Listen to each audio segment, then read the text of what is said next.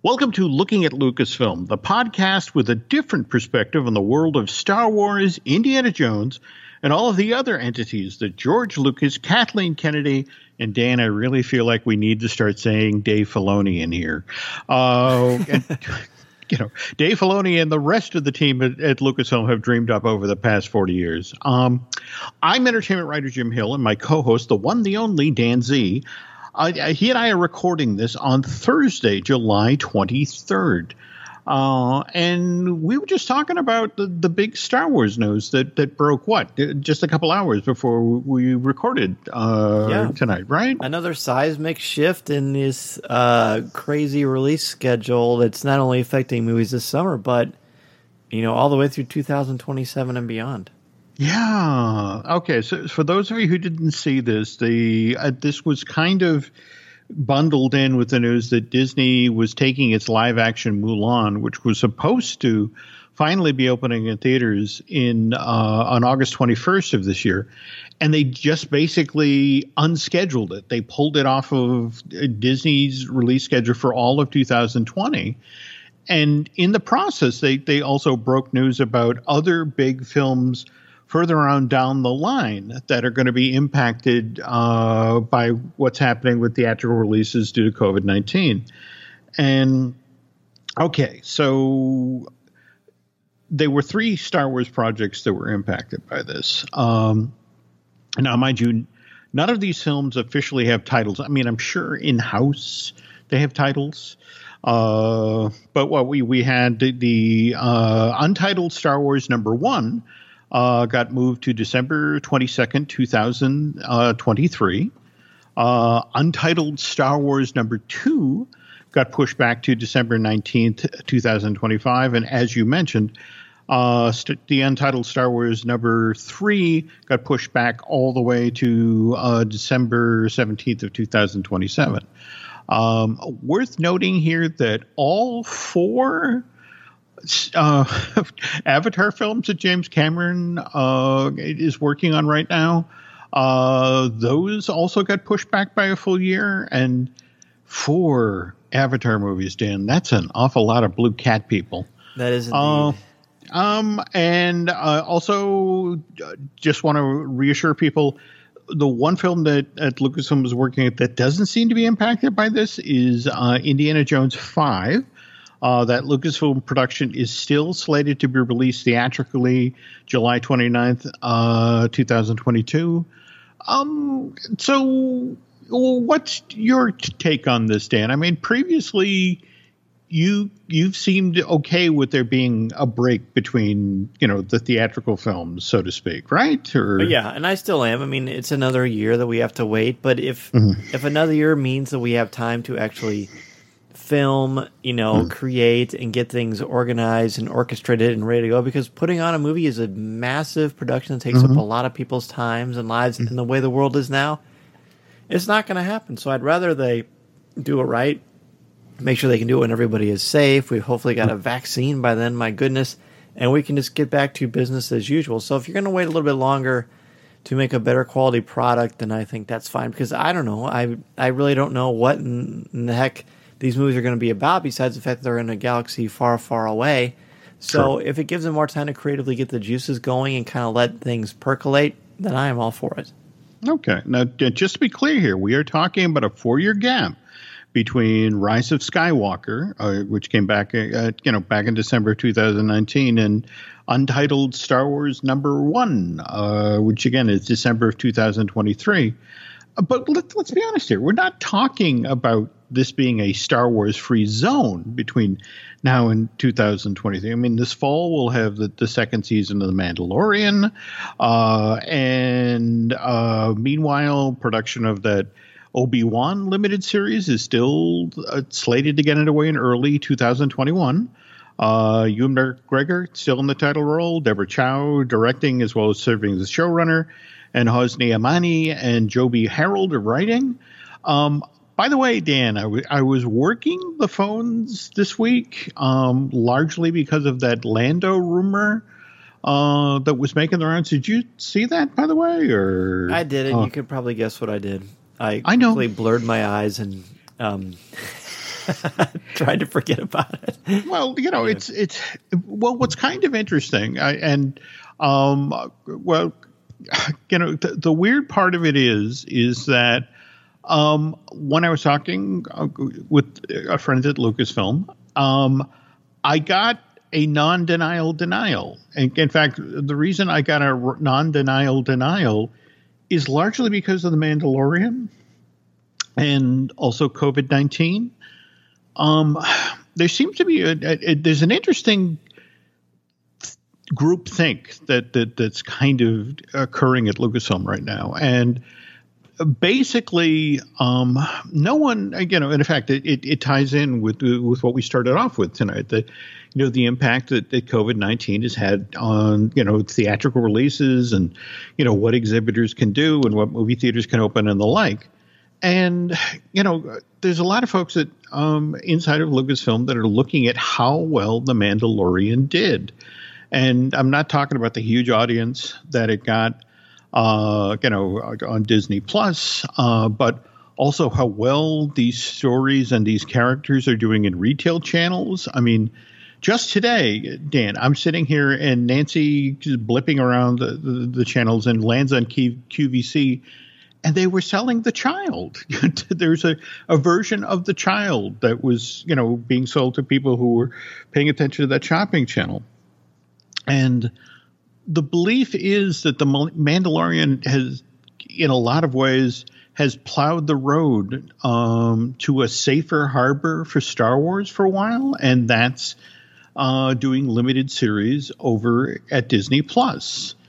That um, you know, I mean, first of all, uh, Disney Plus, as we've seen, uh, you know, a lot of, uh, things that were meant to be released theatrically, uh, Artemis Fowl, and uh, coming up shortly, uh, the one and only Ivan, um, you know, have wound up on that subscription streaming service and have done very well. I mean, racked up some amazing numbers.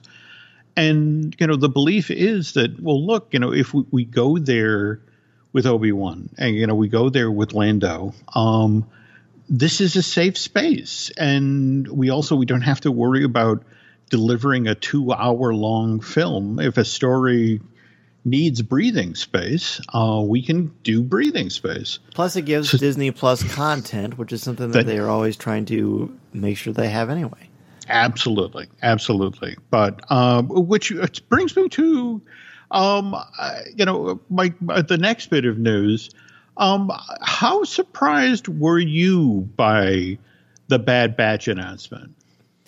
Uh, I guess it was sort of yes and no. I thought, well, that's a, a logical step because otherwise, why spend four episodes when you only have a few to put out for the last season of Clone Wars on mm-hmm. new characters unless you're planning on investing in them? And the response obviously was huge. People mm-hmm. wanted action figures of them. They mm-hmm. loved mm-hmm.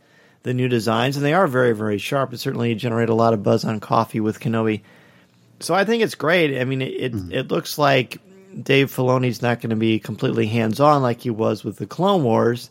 Mm-hmm. But I think it's, I mean, it's a logical progression until, I mean, because let's face it, we really don't know the direction of the franchise besides some fun things on Disney Plus. Everything is all kind of set in that same era that we already know very, very well anyway. So I guess you just might as well keep exploring the turf that people already love.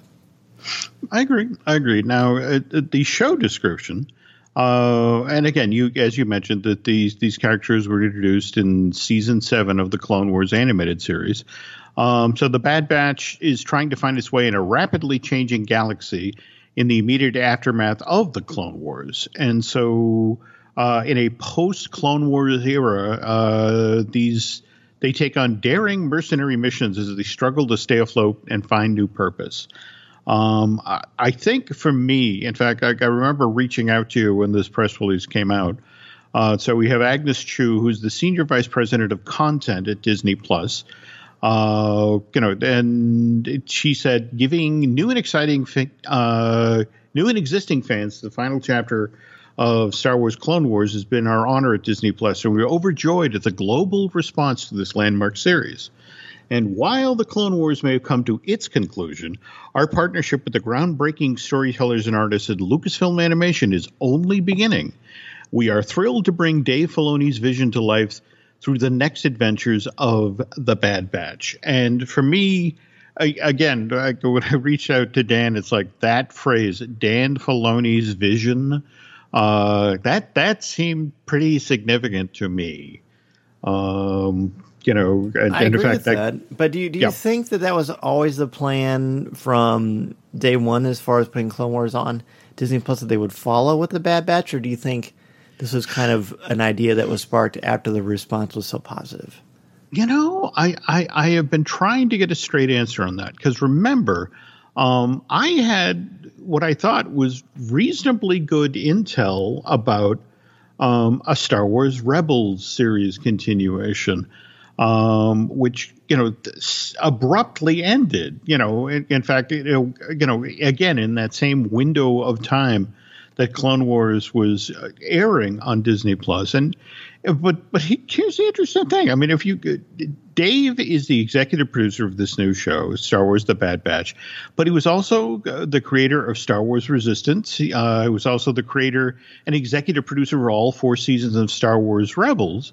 So, uh, you know, face it, going forward, um, you know, and especially given the hands-on role Dave has with the Mandalorian, um, it's going to be interesting to to you know see which of these he in fact is you know as hands-on as he's been in the past. Um, by the way, uh, speaking of Star Wars Rebels, uh, I was wondering uh, if you'd seen the latest uh, Star Wars tie-in novel, uh, what is it, Alexander Freed's Shadowfall? Yeah, it's part two of that series. Uh, of course, mm. yeah, and I've got the audiobook and the the regular book, and it's it's got some. It's always had some fun little. They're not really Easter eggs; they're a little more than that, but just not a ton there. But there's there's some clues, aren't there?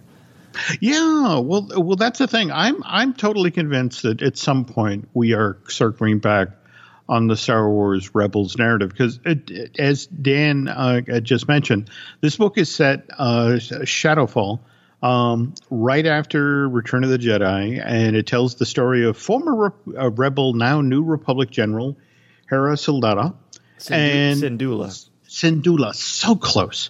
Uh, and in one key, key scene, Hera is looking to continue a conflict between the Empire and wishes she had a Jedi Knight with her and uh, Republic leaders uh, who were in the same meeting noticed a wistful expression pass over her face with, you know, uh, which makes sense. You know, I mean, Hera was involved with Kanan, and uh, you know, she had his child, and you know, Ezra Bridger was one of her uh, closest friends.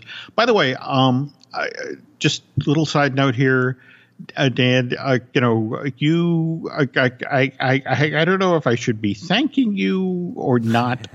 Uh, in regard to Doctor Afara, Aphra? Aphra, See yes. again, you know, I'm just two for two, folks. Um, you know, Dr. Aphra, um, you, you know, I had mentioned that, you know, that Marvel was relaunching the comic series and, and you spoke so highly of the character as kind of an anti Indiana Jones. Yeah. Um, that I, I ordered the first graphic novel to just sort of get a sense, you know, taste of the character. And I, I, I have here in front of me the seventh, uh, wow Yes, I, I bought all of them. I love and it. read all of them and wanted uh, and noticed just this week that uh, the Doctor Aphra. yes, uh, uh, the the what the audiobook uh, became available with a kind of startling voice cast. Um, it's a great, and I and they sent that to me, so I've heard it already, and it's it's fabulous. It's mm-hmm. it's extremely well produced. It was Aaron Adams would be proud. And, okay. And it's got it basically takes um, those first two books and mm-hmm. ties in some things coming from the main Star Wars title and incorporates it in there, but it really adds uh, quite a bit more psychological depth to Aphra to a degree that it's she's uh, it's almost depressing to listen to her because there's a lot of pain there, and they really explore it. And mm-hmm. I think I just took up about twelve more hours of your life because I think you will love it. okay, fine. I was kind of hoping you'd tell me to take a pass. No, it's great. Um, it's phenomenal. Uh, dang. And okay. The, the, the, voice work of Triple Zero is is worth the price of admission in itself. He is so. I mean, he's I, a nightmare. well, but that's the thing. It just. Oh, I, I think the Venn diagram of this series is so hard to land. The the the humor, you know, particularly of, of you know, and the menace of, of, Triple Zero, you know, just sort of like ah. Um, See, and, for and my again, money, that needs to be a Disney Plus show. That would be as successful as Man- as the Mandalorian, I think. Wow, but she, I mean, again, I still have this seventh graphic novel to read. That's my my my goal for tomorrow. I like it. Um, but it's it's she's so much that, and an anti-hero. I mean, you know, it has these weird moments where you think she's going to redeem herself. You know, she's made the turn. and then she rips the rug out from under you again and again and again. And does it to um, herself, even. That's true. That's true. Um, but anyway, I, I, again, I wanted to thank you for you know just sort of putting that, that bug in my ear. And I'm again, glad. seven, I'm so glad.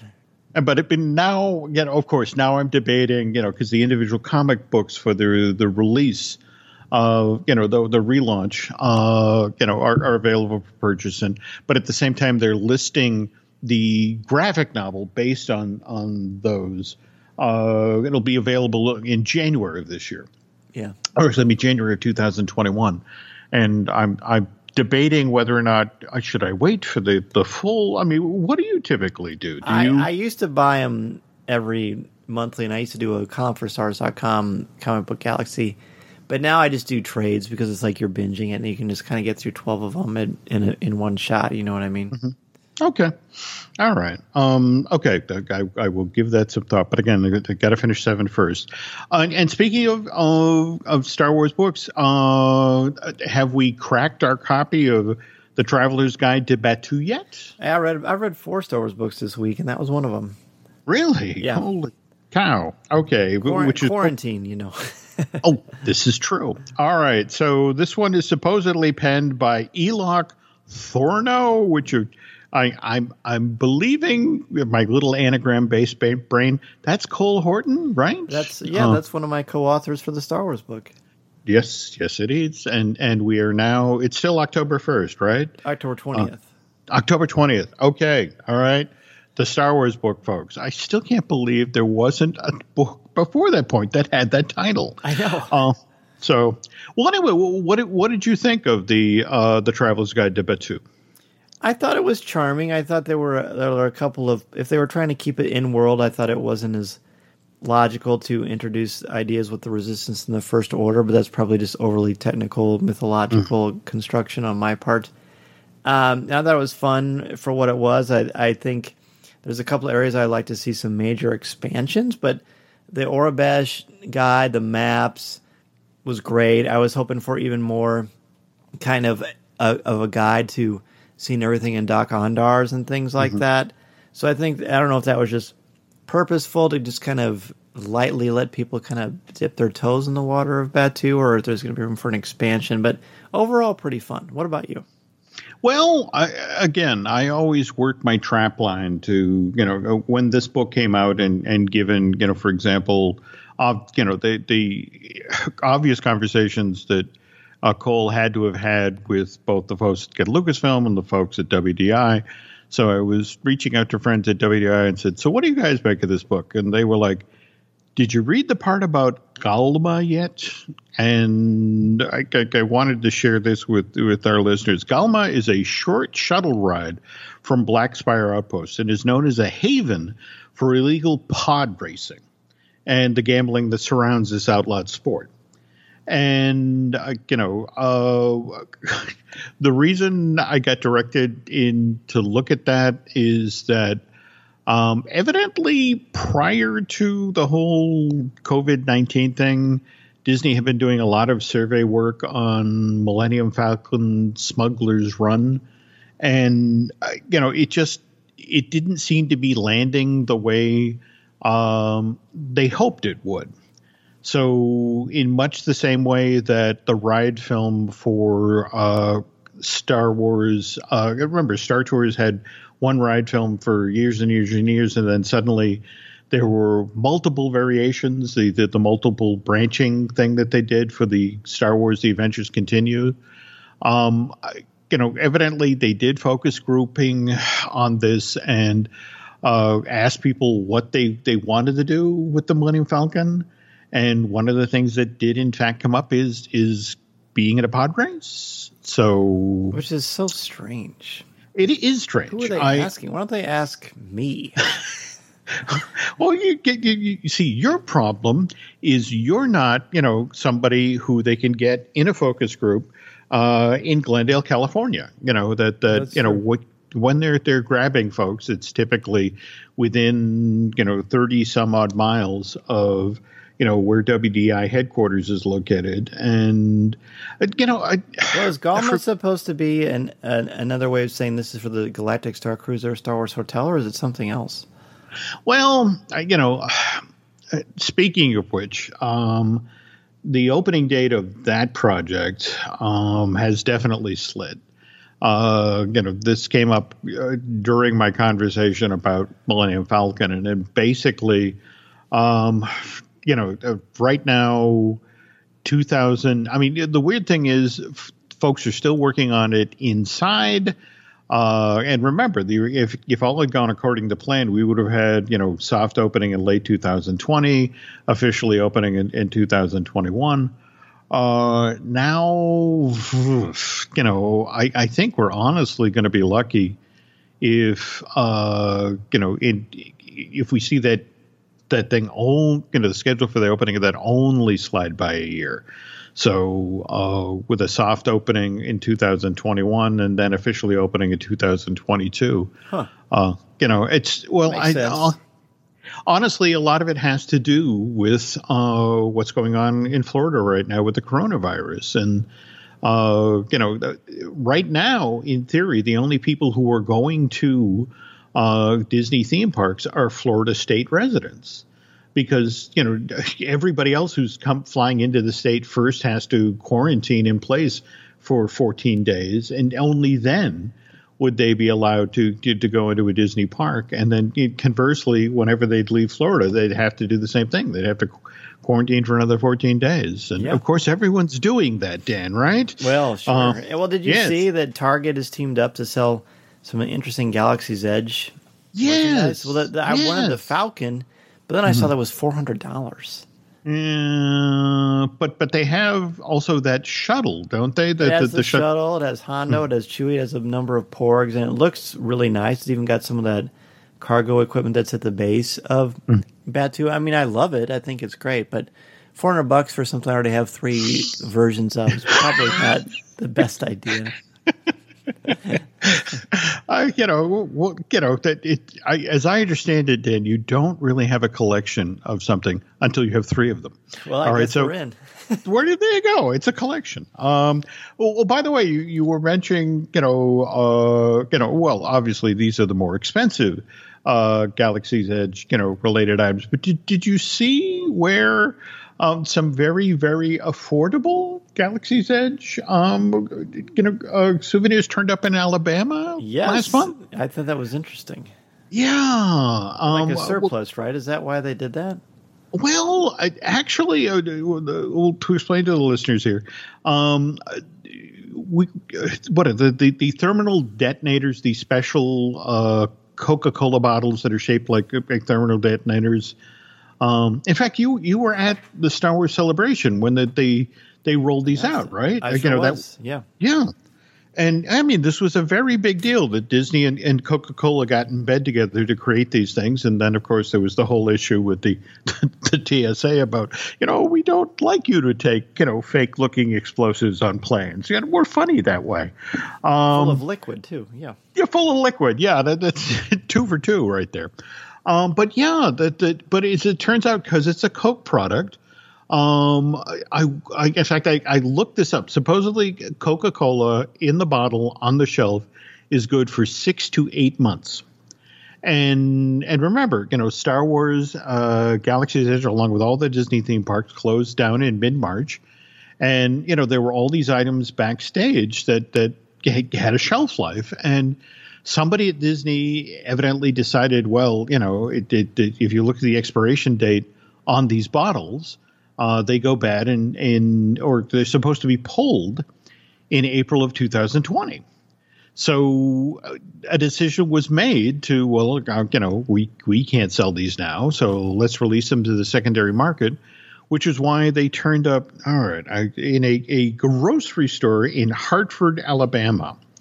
Uh, and a very enterprising young man, Clayton Williams, uh, an 18 year old University of Central Florida student, uh, discovered them. And evidently, you could buy a 12 pack at that point for $6.99. Wow. So. Clayton bought them all.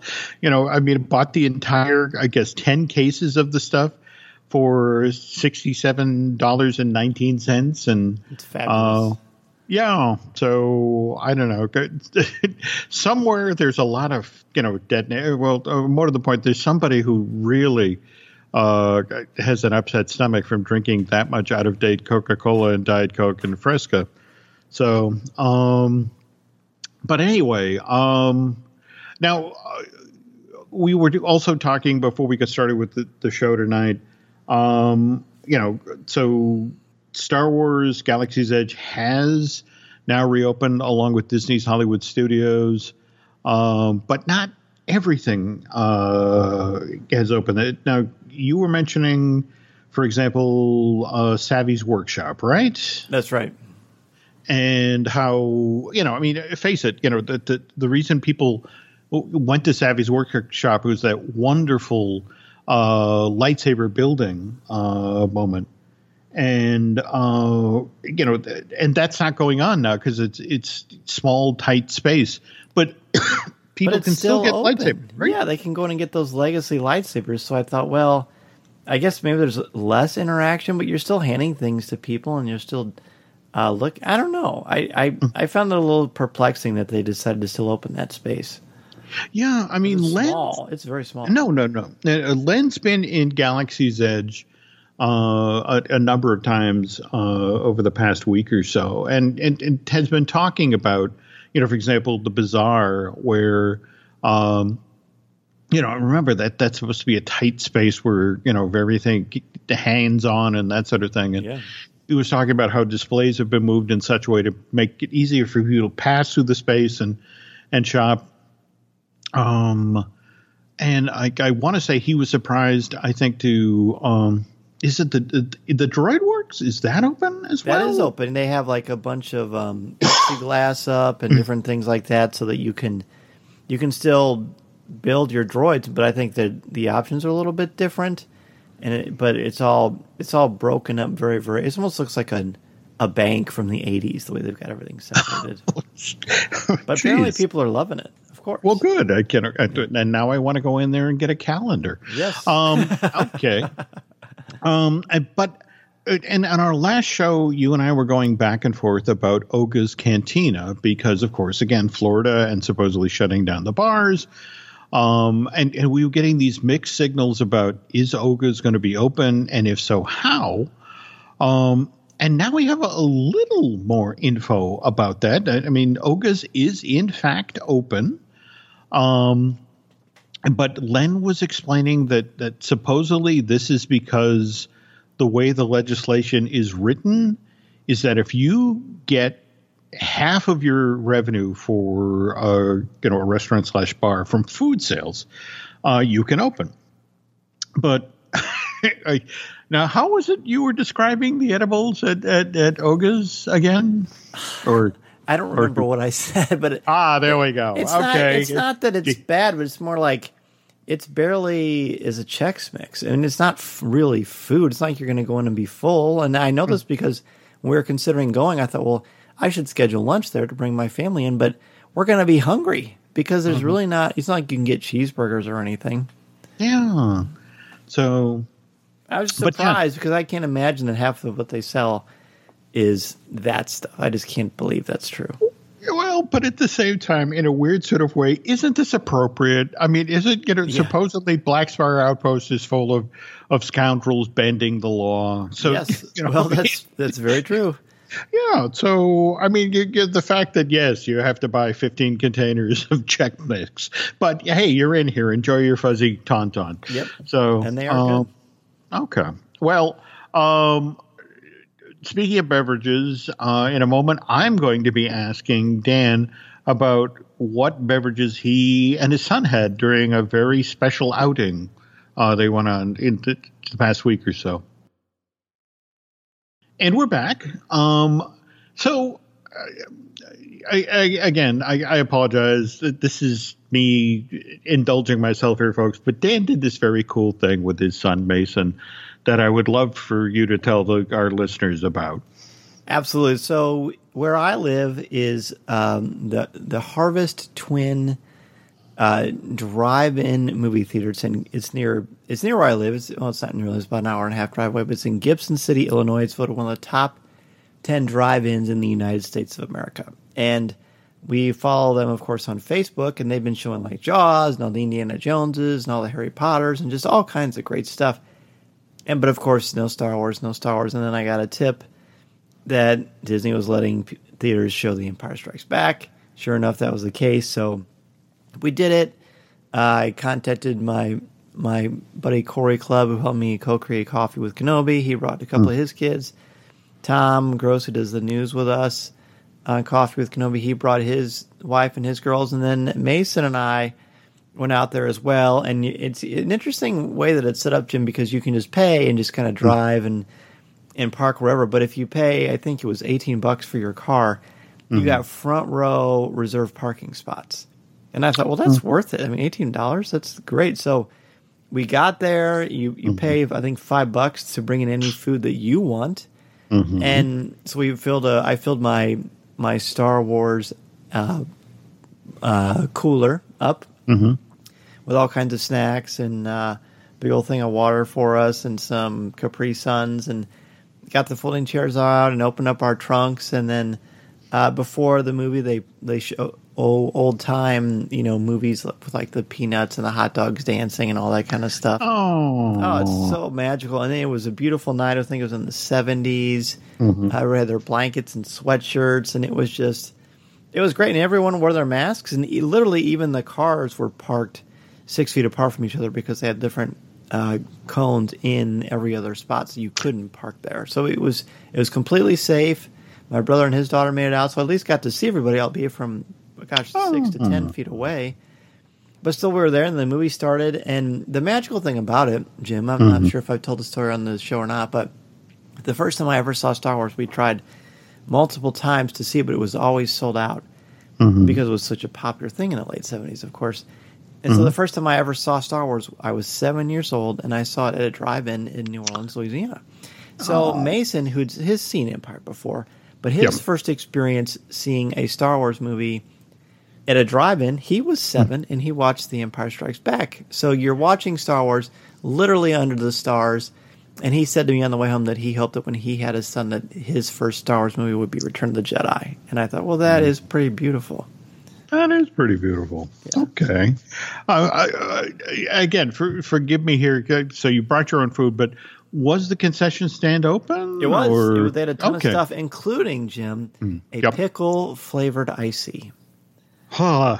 Okay. that you is a hard me. pass. You had me, and then the pickle flavored icy. Yeah, it's disgusting. Okay. Um. Well, no, I'm just I'm so thrilled that you actually got to do this. In oh, fact, our, magical you know, our, our, our local drive-in in Milford is doing kind of the same thing, and I've been sort of monitoring what they're. You know, mind you, they they were running, you know, Dirty Dancing, and I I forget. I, I think Grease oh, was yeah. paired with it. So I'm I'm hoping over the summer.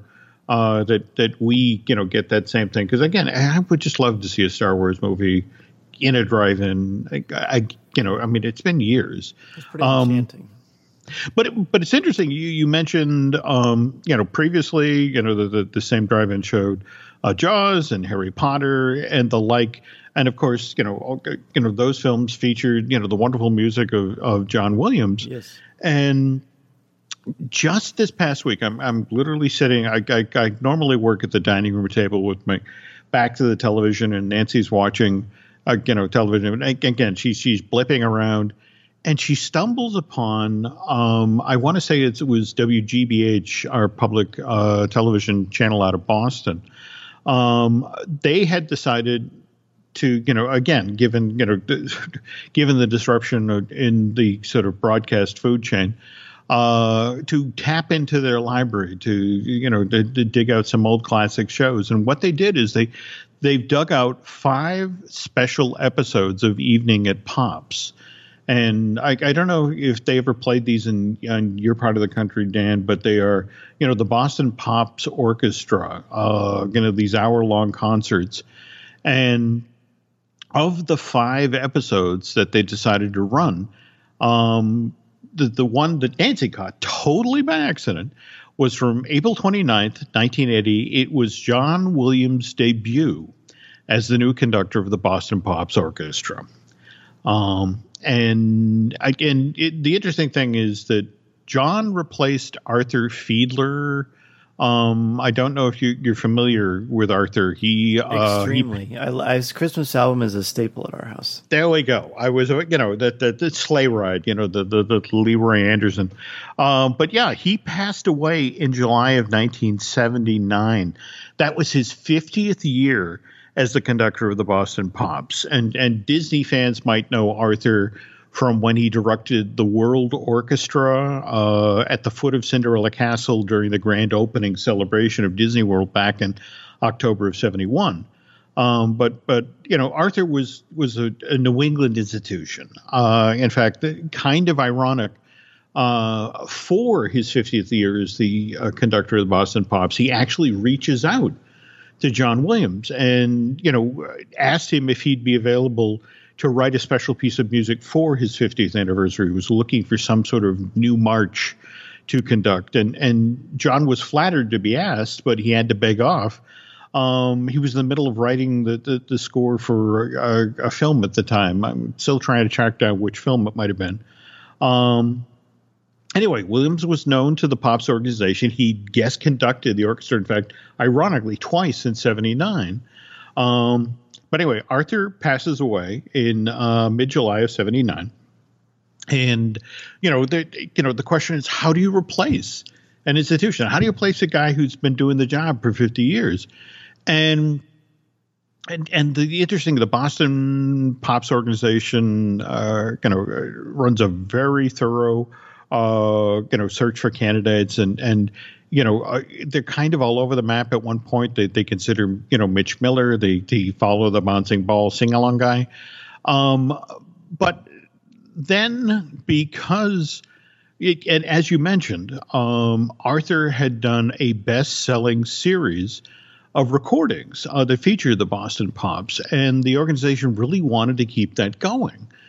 And meanwhile, here's John Williams, who you know, again, you know, had a very strong career as a uh, you know a, a, guy who wrote scores for film. In fact, I was amazed. I, I, was doing some some digging into his early career, Dan, and uh, you know, there's so many things I never knew about John Williams. I can, for example, do you remember the infamous um, uh, the the TV movie of Heidi in 1968 that that uh, you know, was broadcast on NBC that disrupted uh, oh. the.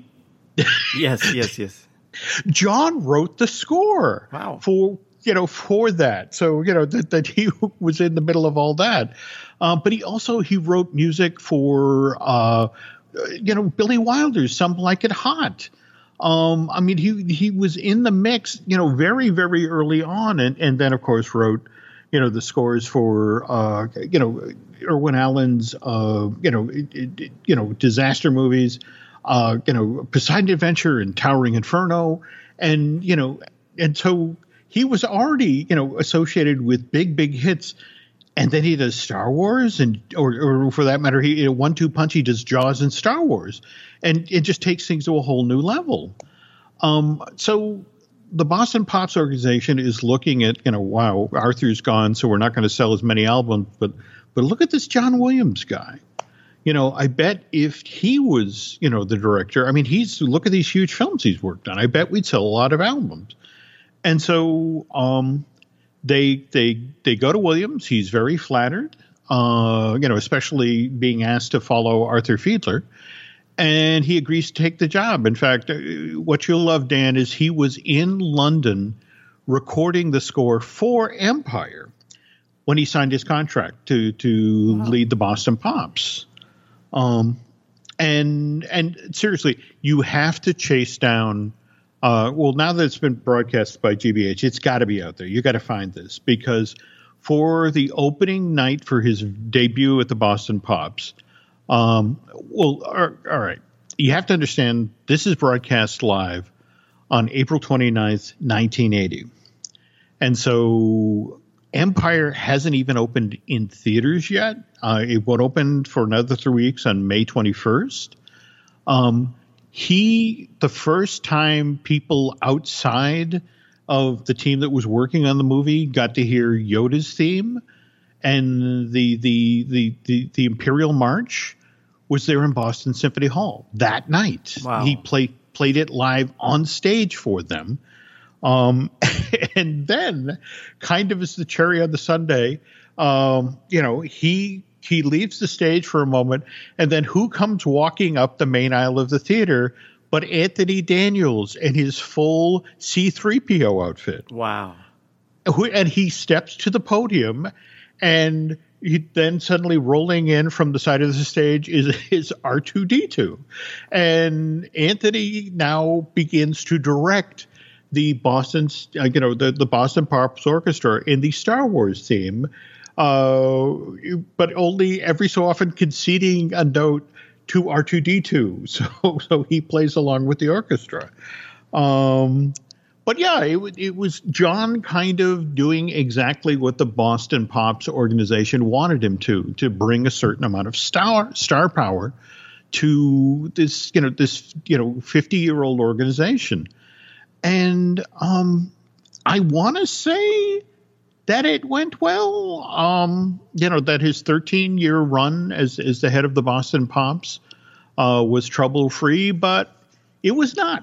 Um, and that's large. And I say this as a New Englander, a, a, a proud, flinty New Englander, but the musicians in the Boston Pops Orchestra at that time were jerks. um, they they had been on the job for a long time. They were protected by the musicians union, and, more to the point, they kind of resented this Hollywood poser who came to town and was trying to replace Arthur Fiedler. Um, so, you know, they didn't make life all that easy for John. Um, you know, and and and you have to understand that in the two years, the first two years he's on the job as the conductor of the Boston Pops Orchestra. Um, the, the first year he he writes the score for Raiders.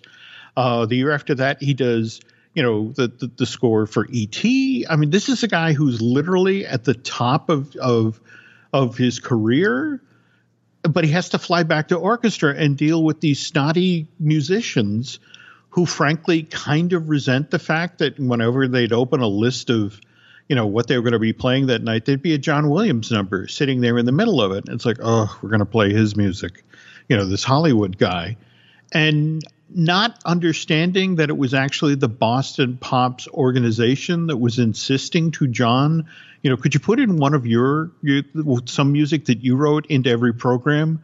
Because that's what the people who are buying the tickets to come to the show expect.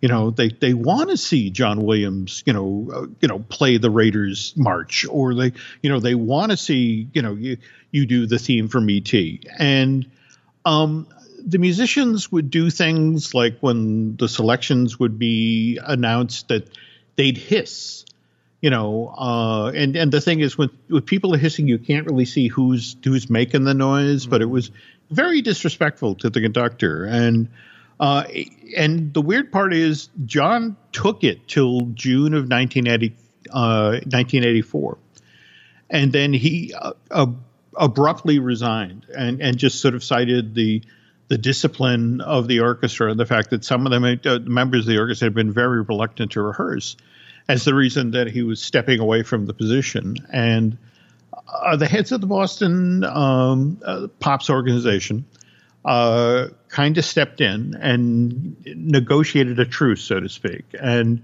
uh, after finding several very vocal, reluctant to re- rehearse members of the orchestra and removing them, which, by the way, did not go over well with the Boston's Musicians Union.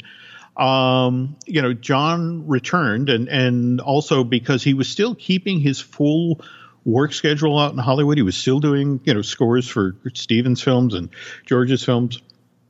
Um, they agreed to sort of trim off a, a few concerts uh, on either side of the beginning of the season, at the end of the season, so uh, you know he could continue to to focus on his work. And John then stayed on for another nine years, uh, but finally in 1991 um, he announced that you know it just the commute was getting to be a bit much, and he he wanted to actually go from conducting to writing serious music while continuing to do his film stuff. So he announced in in '91 that he'd be stepping down as the head of you know the Boston Pops um, in in '93. And then there was sort of a victory lap, and but they, again, they were still Boston musicians who were jerks who just talked about the, how the then 62 year old Williams was, you know, well, he's stepping down because he's lost his chops, and you know that that you know he's you know, so you know, and again, just to sort of nail home how wrong they were. In 1994 is, of course, when John's score for Jurassic Park, you know, came out. yeah, that little independent film yeah, you know, they're, barely anything that people paid attention to. And then, um, but the interesting thing is, John did enjoy, as part of his job, working with the Tanglewood organization and arranged to stay on as the, the conductor with Tanglewood. And he, to this day, he still goes out to the western part of Massachusetts and he loves working with those musicians. You know, he's he's continued to do it. And, you know, of course, Keith Lockhart came on as the new conductor of the Boston Pops. And I, I with no, I, with some great pleasure, I, I, I want to point out the irony that the best, and, and during John's time as the head of the, the Boston Pops, they had many best selling albums. But during Keith Lockhart's run, the best selling al- album that the Boston Pops has ever ever done. Uh, in fact, this came out in 2017. Uh, Lights, Camera, Action. It was a celebration of 60 years of John Williams music. So, you know, on behalf of the jerks on the, you know, uh, the Boston Pops Orchestra who, who made John Williams' life less enjoyable than it should have been, it's like on you guys. Yeah. And, you know, that's called sour uh, grapes and jealousy. Yeah but but at the same time, it was just honestly, Dan, you have to chase this down because uh, just for just to see you know C three PO and, and, and, again. I, I now I have to go back and read my copy of I am C three PO to see if he actually talked about uh, you know, doing, you know, conducting the Boston Pops because I can't imagine just walking out on stage with the limited sight lines of that costume, let alone climbing up to the podium. And he he really does conduct well. I mean, he did. You know, it almost looked like Anthony had classical training. I've actually been in that theater, and mm-hmm. not when John Williams was there, but I've been in that theater. Mm-hmm. And then I've seen in Chicago, I saw John Williams conduct the Chicago Symphony Orchestra. Mm-hmm. And that's not necessarily, that's kind of loosely related to what you're talking about, but mm-hmm. uh, I saw the respect and the love because I was sort of expecting a little snobbery mm-hmm. uh, from the theater types in Chicago because they're used to seeing classical this and that. But John Williams, you know, made it mainstream and, and put a, a, flourish on it that is unprecedented, I think, in the history of music. And there was nothing but love in that theater, and, I'm and I'm glad to see that that is sort of that shift has changed because he deserves that.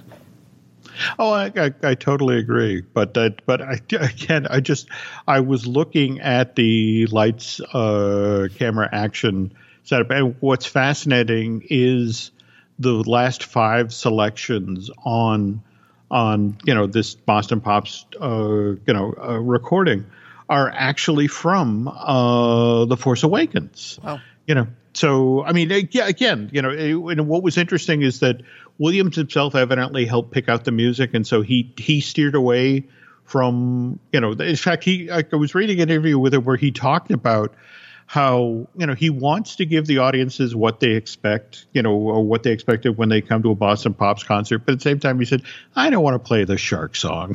you know, it's just sort of like, you know, I I get tired of playing the Shark song. So that's what's interesting about uh, Lights, Camera, Action is that he's got, for example, the music he wrote for Steven Spielberg's The Terminal in there, uh, which, by the way, is a is a pretty decent Tom Hanks movie if you haven't seen it. Yeah, so, agreed. You know, all right.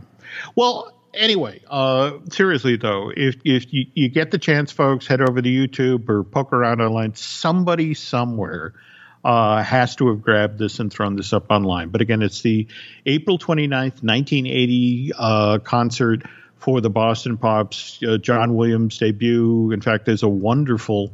Uh, you know, the, the, the Burgess Meredith, uh, you know, has like a 15 minute long narrative performance in, in front of the orchestra uh, that that's well worth paying attention to as well. But it's it's it's a, it's a wonderful uh, you know hour long presentation, it, and it's worth it alone to look at the clothes and the hairstyle because man, we dressed bad back then.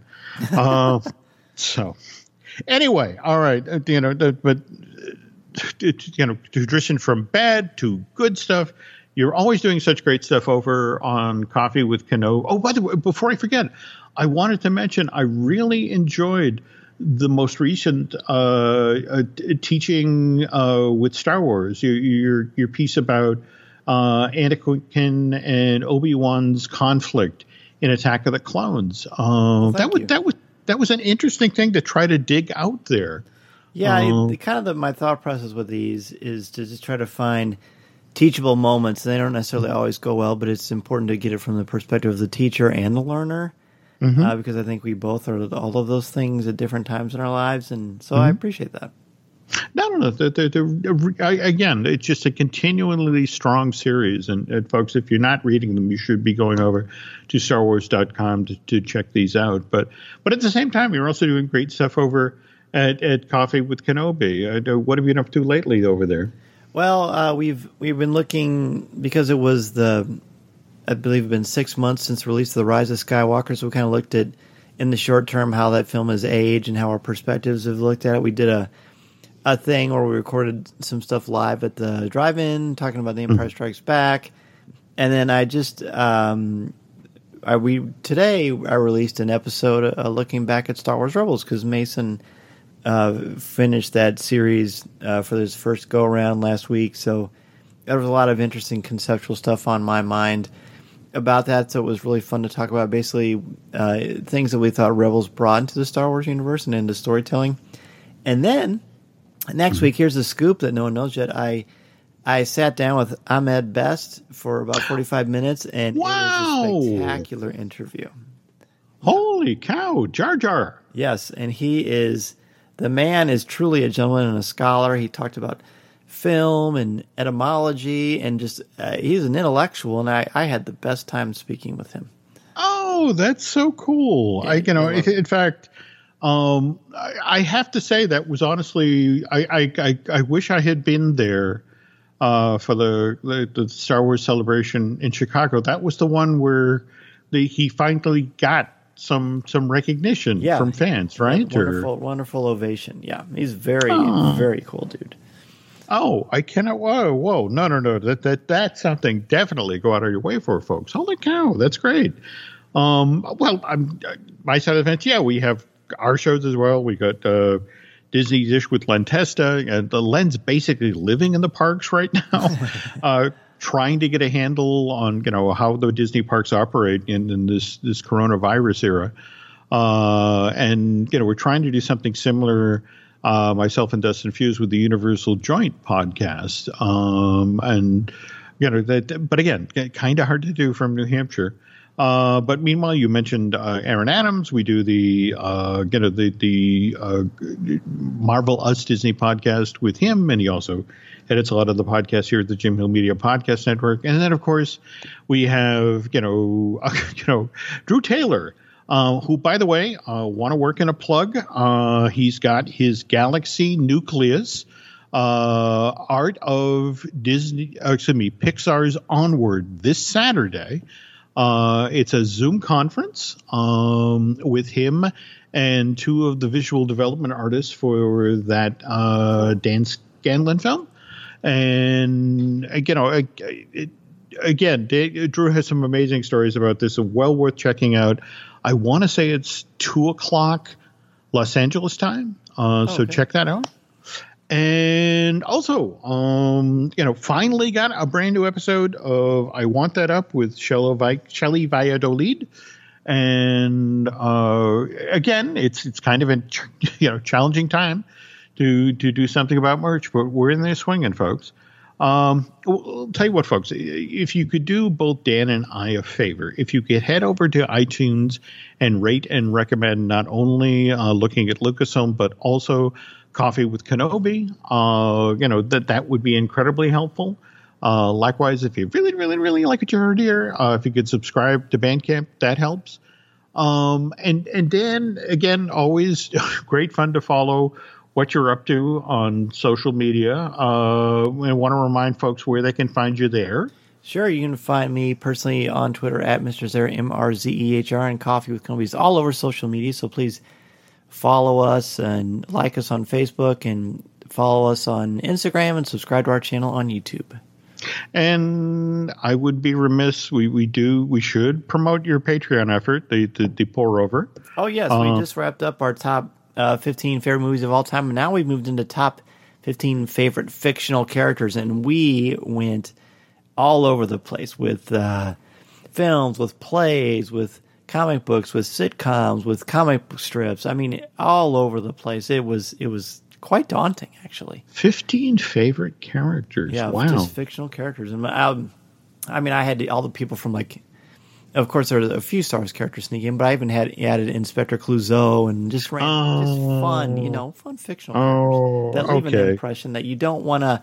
Basically, when you're experiencing this time with that character, whether it's you're reading it or watching it, you don't want that time to end, and so that kind of inspired this. Oh, that's cool. I, I forgive me for asking. Elwood P. Dowd make the cut? Uh number uh, sixteen. Yeah, just missed. Ah, damn it. Okay. Well, okay. you know, just it, speaking of which, a quick again to give you some idea of why Tom Hanks is the nicest, smartest actor in Hollywood. Um, a, a, couple of years ago, uh, I want to say it's Universal that has the rights to remake Harvey. Uh, you know, the the play that features the character Elwood P. Dowd, and Steven Spielberg was like, "Oh, I'd love to do that." And so, you know, so Spielberg actually, on Universal's behalf, approaches Tom Hanks because it's like, well, you know, there's only one person in the world who could do a role as well, that role as well as James Stewart, and Jimmy Stewart. And Hank uh, you know, you know, Spielberg shows up, he does the pitch, and Hank says no. And it's like, you know, and again, don't get me wrong, they're piling up money. Everybody in this is going to make a fortune because this is a guaranteed hit film. And it's like, no, I love what Jimmy Stewart did. I get, I can't do anything as good as Jimmy Stewart did, as Elwood P. Dowd. Yeah, and and then again, just the fact that you know just said no because it's like no, that's that's one of my favorite performances. I'm no, no, I, I am not going to top that. There's no way I could top that. And what to the point would ruin the film for me. So, um, anyway, I, that, that's not really a Star Wars story, but throw that in there for free. Um, okay. And Nancy, uh, speaking of social media, Nancy wants me to remind you, you can find uh, us on Twitter and Instagram as Jim Hill Media, and then on Facebook is Jim Hill Media News. And I guess that's going to do it for now. Dan, though the fact that just five hours before we recorded this, we got that huge Star Wars related news, I have the uneasy feeling that more of these stories are going to pile up by before we get around to recording a new looking at Lucasfilm. So yeah, this is the weekend uh, of San Diego Comic Con's virtual oh, con. So God, you're could be, right. Could be a big Jeez. Day. Okay, well, uh, hope we'll be back with those stories uh, on the next folks uh, show, folks. But thanks for listening, and we'll be back soon.